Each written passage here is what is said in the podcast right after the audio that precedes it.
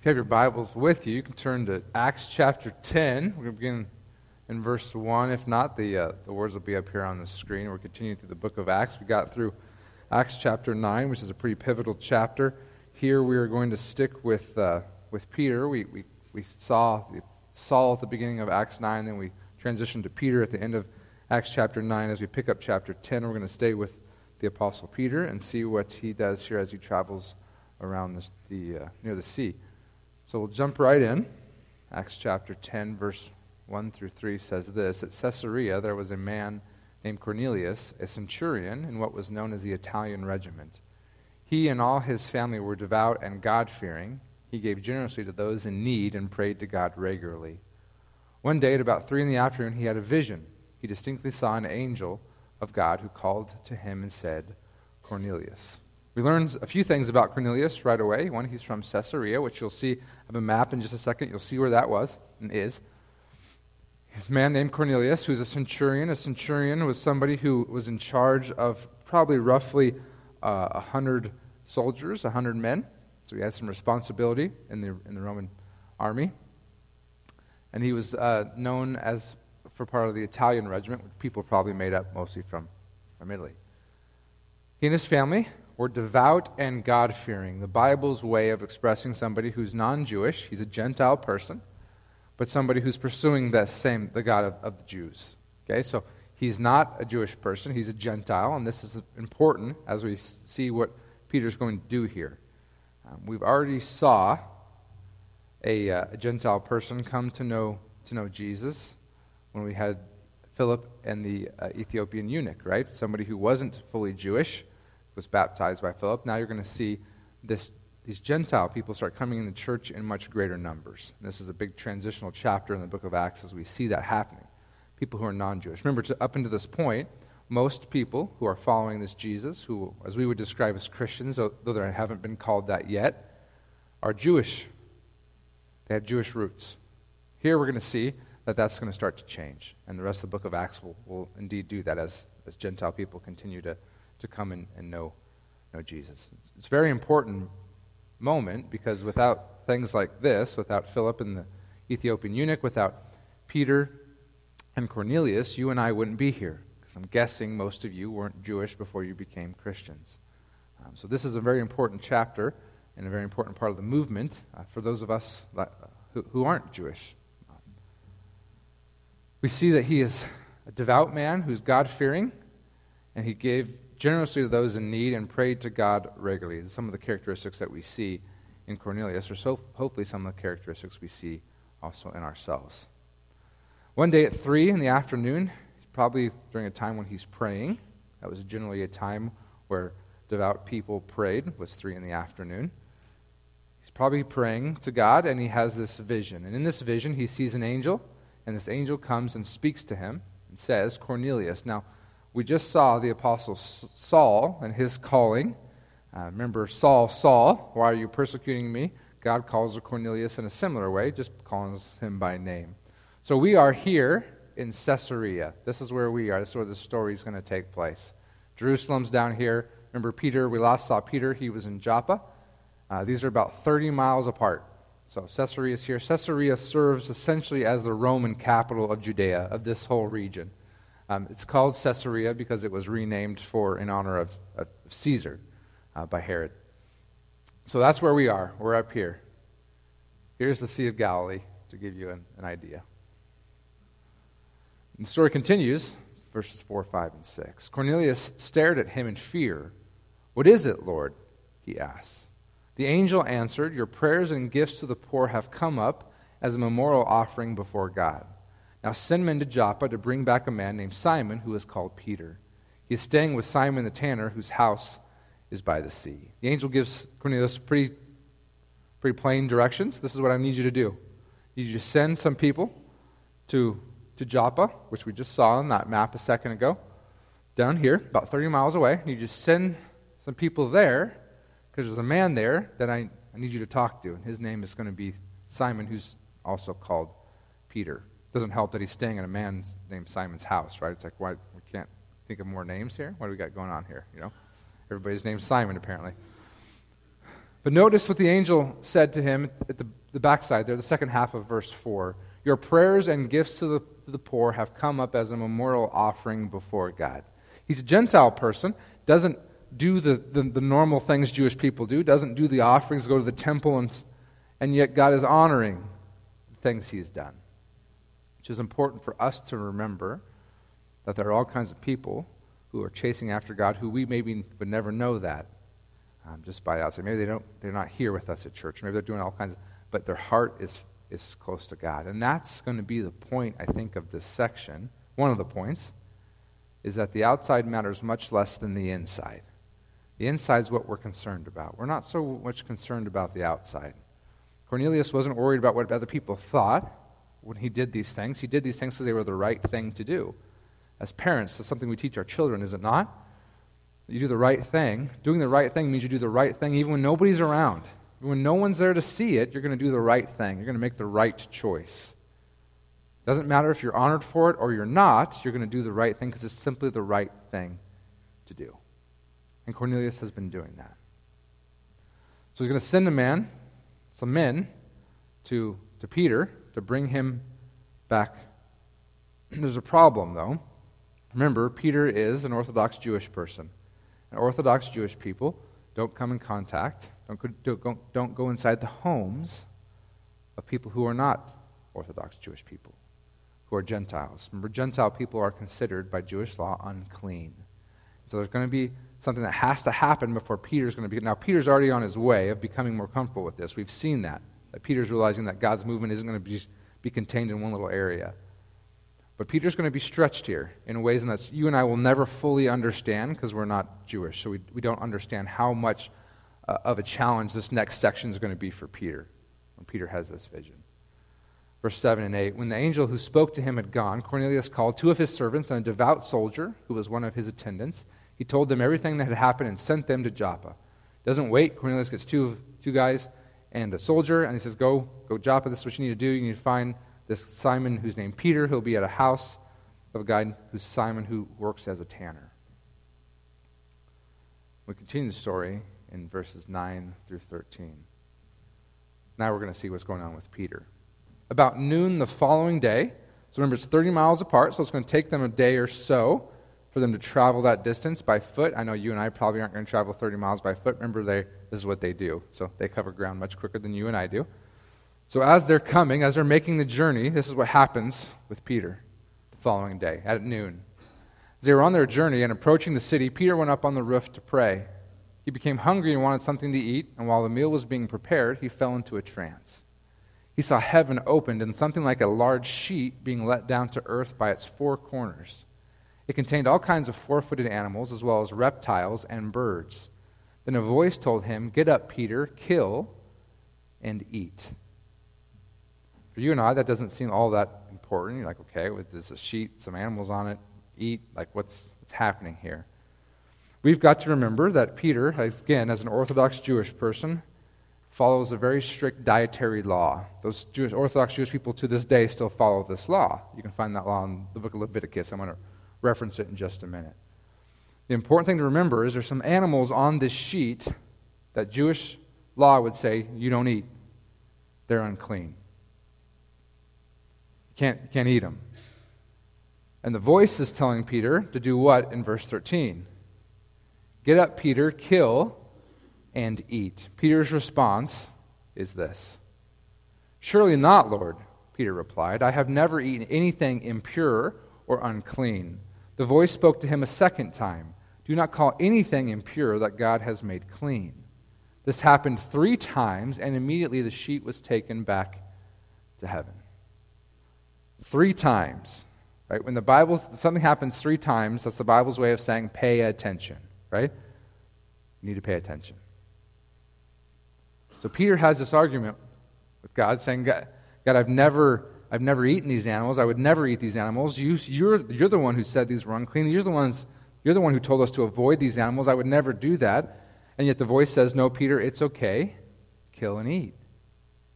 Now, he's not going to actually kill his animals. This is a vision, right? He's seeing this. This isn't, the animals aren't actually there. But the point is something that's much more profound. Now, I want you to get you to the part where you understand why this is such a big deal to Peter. One, because it's kind of gross, right? Like none of us eat reptiles probably on a regular basis. Maybe you've had tried a snake, maybe you've eaten something like that, but most of us aren't. They're, they're disgusting, right? I mean, they're just gross looking little slimy little things. So, not a big deal for us. For them, this is more than just it's a gross slimy little thing. This is what God had said.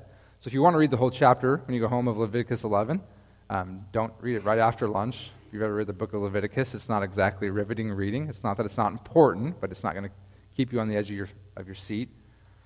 I just want to give you a couple highlights of what it says. Leviticus 11 lays out this law to the Jewish people, what they're supposed to and not supposed to eat.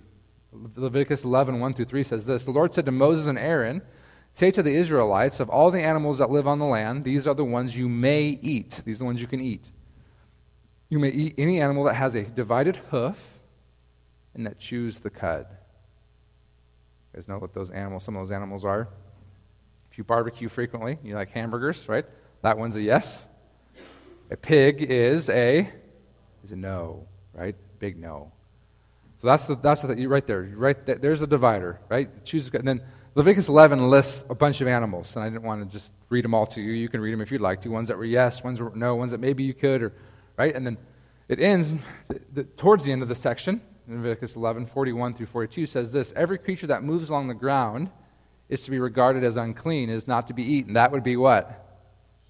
Snake, reptiles, right? That move along the ground, because look what he says. You're not to eat any creature that moves along the ground, whether it moves on its belly or walks on all fours or on many feet, it is unclean. Now, some of the animals that were in that sheet that came down from heaven, Luke told us, were reptiles. Reptiles would be included in this last section, would they not? Yeah, absolutely. So the vision that Peter's getting is, is not what he's lived through his entire life. But it's not about food. This section has nothing to do, it's not, it's not about the food. It's about clean and unclean. Remember, who is at the edge of the city making their way to Simon, Simon's home, the tanner, to bring Peter to Cornelius? Gentile people. People who Peter has thought his entire life are, are unclean. People he shouldn't be in contact with, shouldn't be eating a meal with, shouldn't be going to the same home with, shouldn't be rubbing up against each other at the marketplace, right? This isn't really about food. This is much more about the people who are coming to meet with Peter and God busting the kingdom open. And this isn't new. If Peter has a great memory, which I think he probably did, in Mark chapter 7, Jesus actually talked about this very idea. Mark 7, I'm just going to read it to you. Mark 7, beginning in verse 14. Again, Jesus called the crowd to him and said, Listen to me, everyone, and understand this. Nothing outside a person can defile them by going into them. Rather, it is what comes out of a person that defiles them. After he had left the crowd and entered the house, his disciples asked him about this parable. Are you so dull? He asked. Don't you see that nothing that enters a person from the outside can defile them? For it doesn't go into their heart, but into their stomach, and then out of the body. In saying this, Jesus declared all foods clean. He went on, What comes out of a person is what defiles them, for it is from within, out of a person's heart, that evil thoughts come sexual immorality, theft, murder, adultery, greed, malice, deceit, lewdness, envy, slander, arrogance, and folly. All these evils come from inside and defile a person. I can't help but think as Peter receives this vision, he thinks back to when he was sitting there as Jesus spoke those words. But it's not about what you put in, it's in, in the mouth that goes in the stomach, it's what's in the heart. It's right here. And what was a picture that Luke painted for us of Cornelius earlier on in the book of Acts, this chapter? Cornelius was a man who did what? Prayed, gave gifts to the poor. He was a God-fearer. He was devout, devoted to God. He had it here, right? He had it here already. He already had it there in the heart. So, the lesson that God's trying to teach Peter in this moment is don't worry about the clean, unclean. I'm making everything new, making everything clean. It's a lesson that God's trying to teach Peter to make him more receptive to what's about to happen. And what's about to happen happens in verse 17 through 20. While Peter was wondering about the meaning of the vision, the men sent by Cornelius found out where Simon's house was and stopped at the gate. They called out, asking if Simon, who was known as Peter, was staying there. While Peter was still thinking about the vision, the Spirit said to him, Simon, three men are looking for you. So get up and go downstairs. Do not hesitate to go with them, for I have sent them. As Peter, the vision happens, because it happens in God's timing, not our timing, right? The vision comes to an end as Peter has this argument within himself now. That's what verse 17 tells us, right? Peter was wondering about the meaning of the vision. What, what, is, what is God trying to teach me here? It's happened to all of us before, as we're in the midst of a lesson. As we open the Bible and we're reading, or something's going on in life, we're thinking, what, God, what are you trying to get across? What are you trying to get through my thick skull? Happens to all of us, and it's happening to Peter here. Normally for, normally for us, it doesn't happen quite so quick, maybe. The answer doesn't come quite as fast as it does for Peter. As, as Peter's wondering about this, the three travelers sent by Cornelius arrive and they call for him. And the Spirit of the Lord tells Peter that there are three men looking for him to get up, to go downstairs, and do not hesitate to go with them. I have sent them. If Peter doesn't receive this vision, he doesn't get this understanding, do you think he hesitates to go? Absolutely, he does. Because these people are people he's not supposed to associate with, not supposed to be rubbing elbows with. But God is trying to teach Peter something different. It's like God constantly tries to teach us something different as well, doesn't he? That just when we get someone pegged, just when we think we have them figured out, just when we put them in this nice, neat, clean category, whatever the category may be, for Peter it would have been Jew and Gentile, clean and unclean. Just when we think we have the categories down, someone surprises us, don't they? And they just can't be put or left in the category we thought we had them in. Because the problem that you and I face, this problem that God doesn't face, is we can't see people's hearts. All we see is the outside. All we see is often the facade in which all of us walk around wearing, trying to make sure that we, we please others or, or that others have an idea of us or whatever it might be. All we see is the outside. We can't see the inside. Now, when we spend time with somebody and we spend quality time with them, we get to learn them, we get to know more about them, we start to uncover that, right? We kind of start to able to see what's inside. But even then, we don't have the same vision that God has. God sees, cuts right through it. Like there's no fooling God. We can fool each other, we can pretend, we can wear a mask, which is that's what the Greek word for a hypocrite means, right? It's someone who wears a mask and plays a part in a play.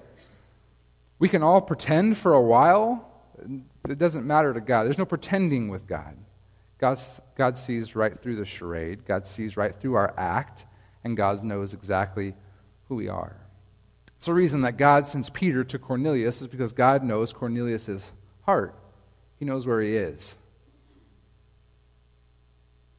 The question is, is when God sees our heart, what does he see? I know that's a difficult one to answer. But you are the only one who really knows, besides God, what's in there what your intentions really are. Jesus emphasized that in the Sermon on the Mount, that it isn't just our actions that matter, that God actually cares about why we do what we do, what motivates us. Jesus told a story about people off, giving their offering in the temple. I don't know if you remember that story.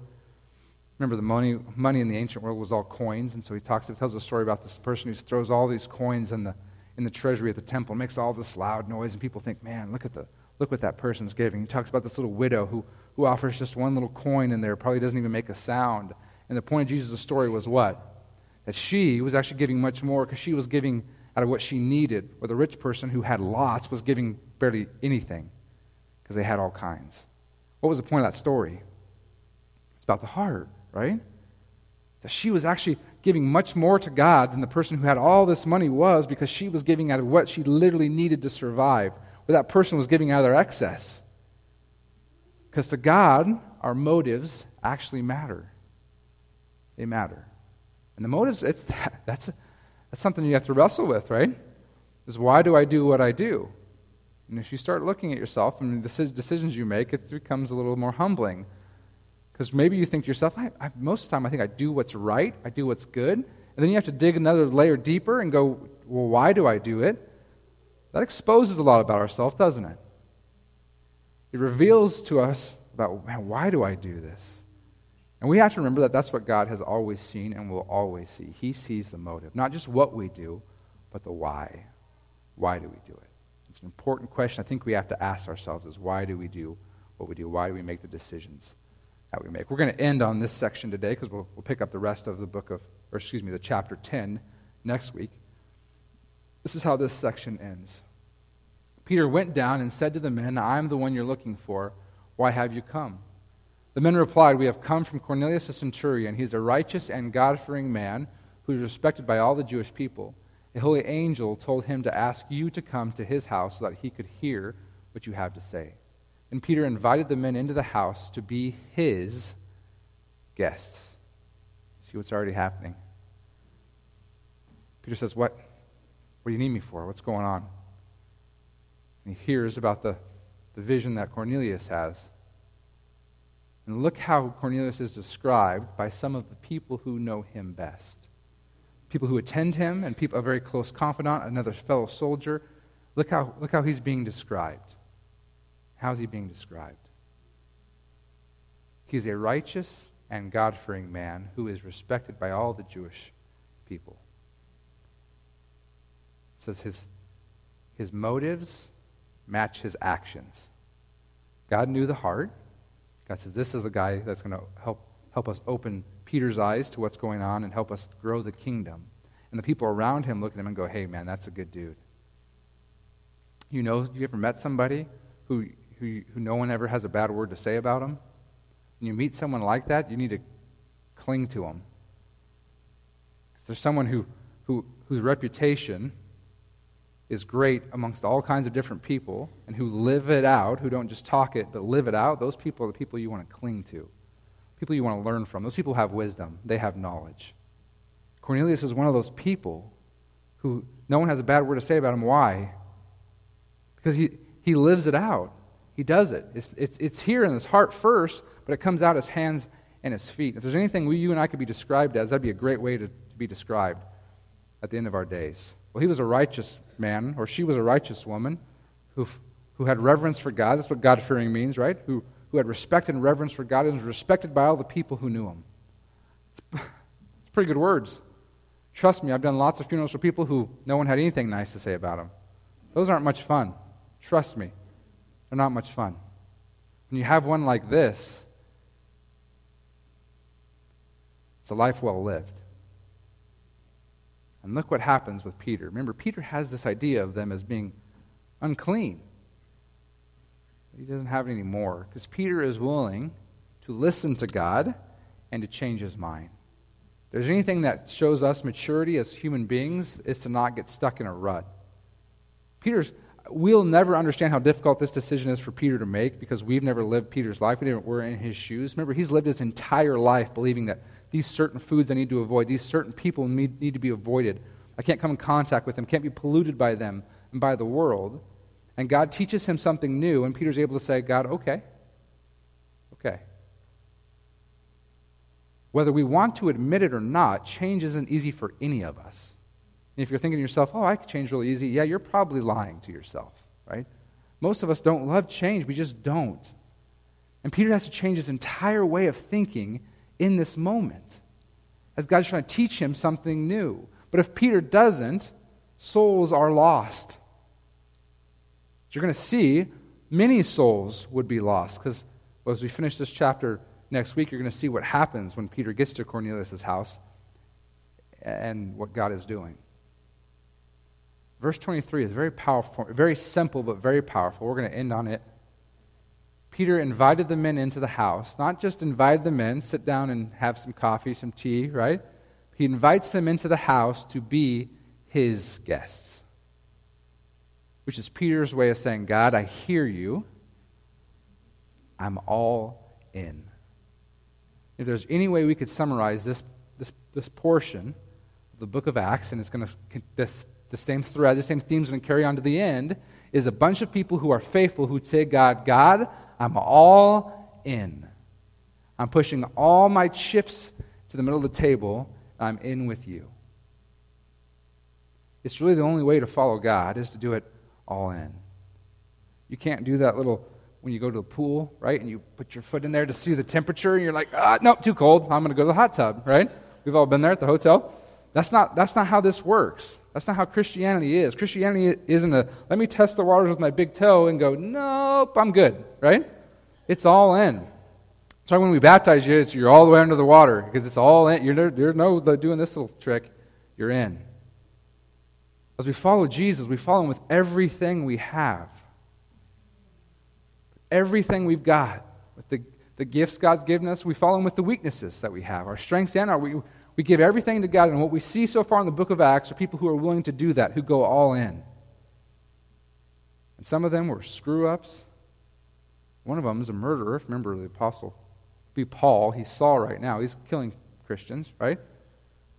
All kinds of varied backgrounds. Some of them have been faithful since the very beginning, some of them haven't been faithful at all. What you're going to see throughout the book of Acts is a bunch of people who are from all over the place, all over the known world, who believe all kinds of different weird things, who all unify under this Jesus.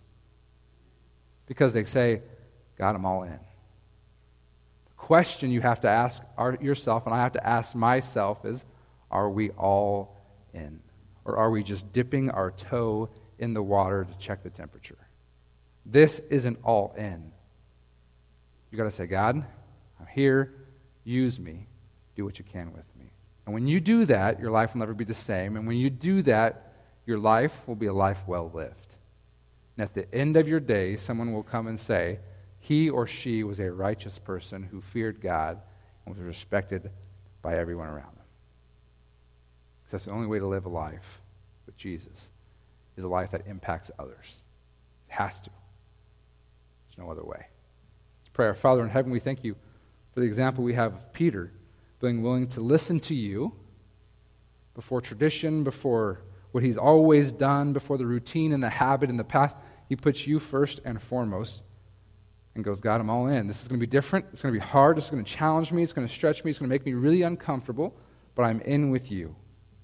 God, we know that you are not a God who worries first and foremost about our comfort. You worry first and foremost about our hearts and our souls and the hearts and souls of our neighbors, our family, the people we meet around us. And so, God, we ask that you would give us courage as we go out into this world another week to be light and salt to this world, to show them what it means to follow you with everything we have, to give you as the best and the greatest gift anyone could ever receive. Lord, we pray for those in our community who don't yet know you, who haven't put their faith in you, that you would help us to show them what it means to live a life well lived in you. And that they might see that life well lived and think to themselves, I want what that person has. And give us the words to speak in that moment of saying, Well, it's not me, it's God in me. He's the reason for the change, He's the reason for the life that's well lived. God, we thank you for all that you do for us. You have blessed us so. We thank you for your Son Jesus, who offered himself as a perfect and holy sacrifice on our behalf to cover our sin so that we could come back to you. Father, we thank you and we love you. And it's in your Son, Jesus' powerful and healing name we pray. And all God's people said, Amen.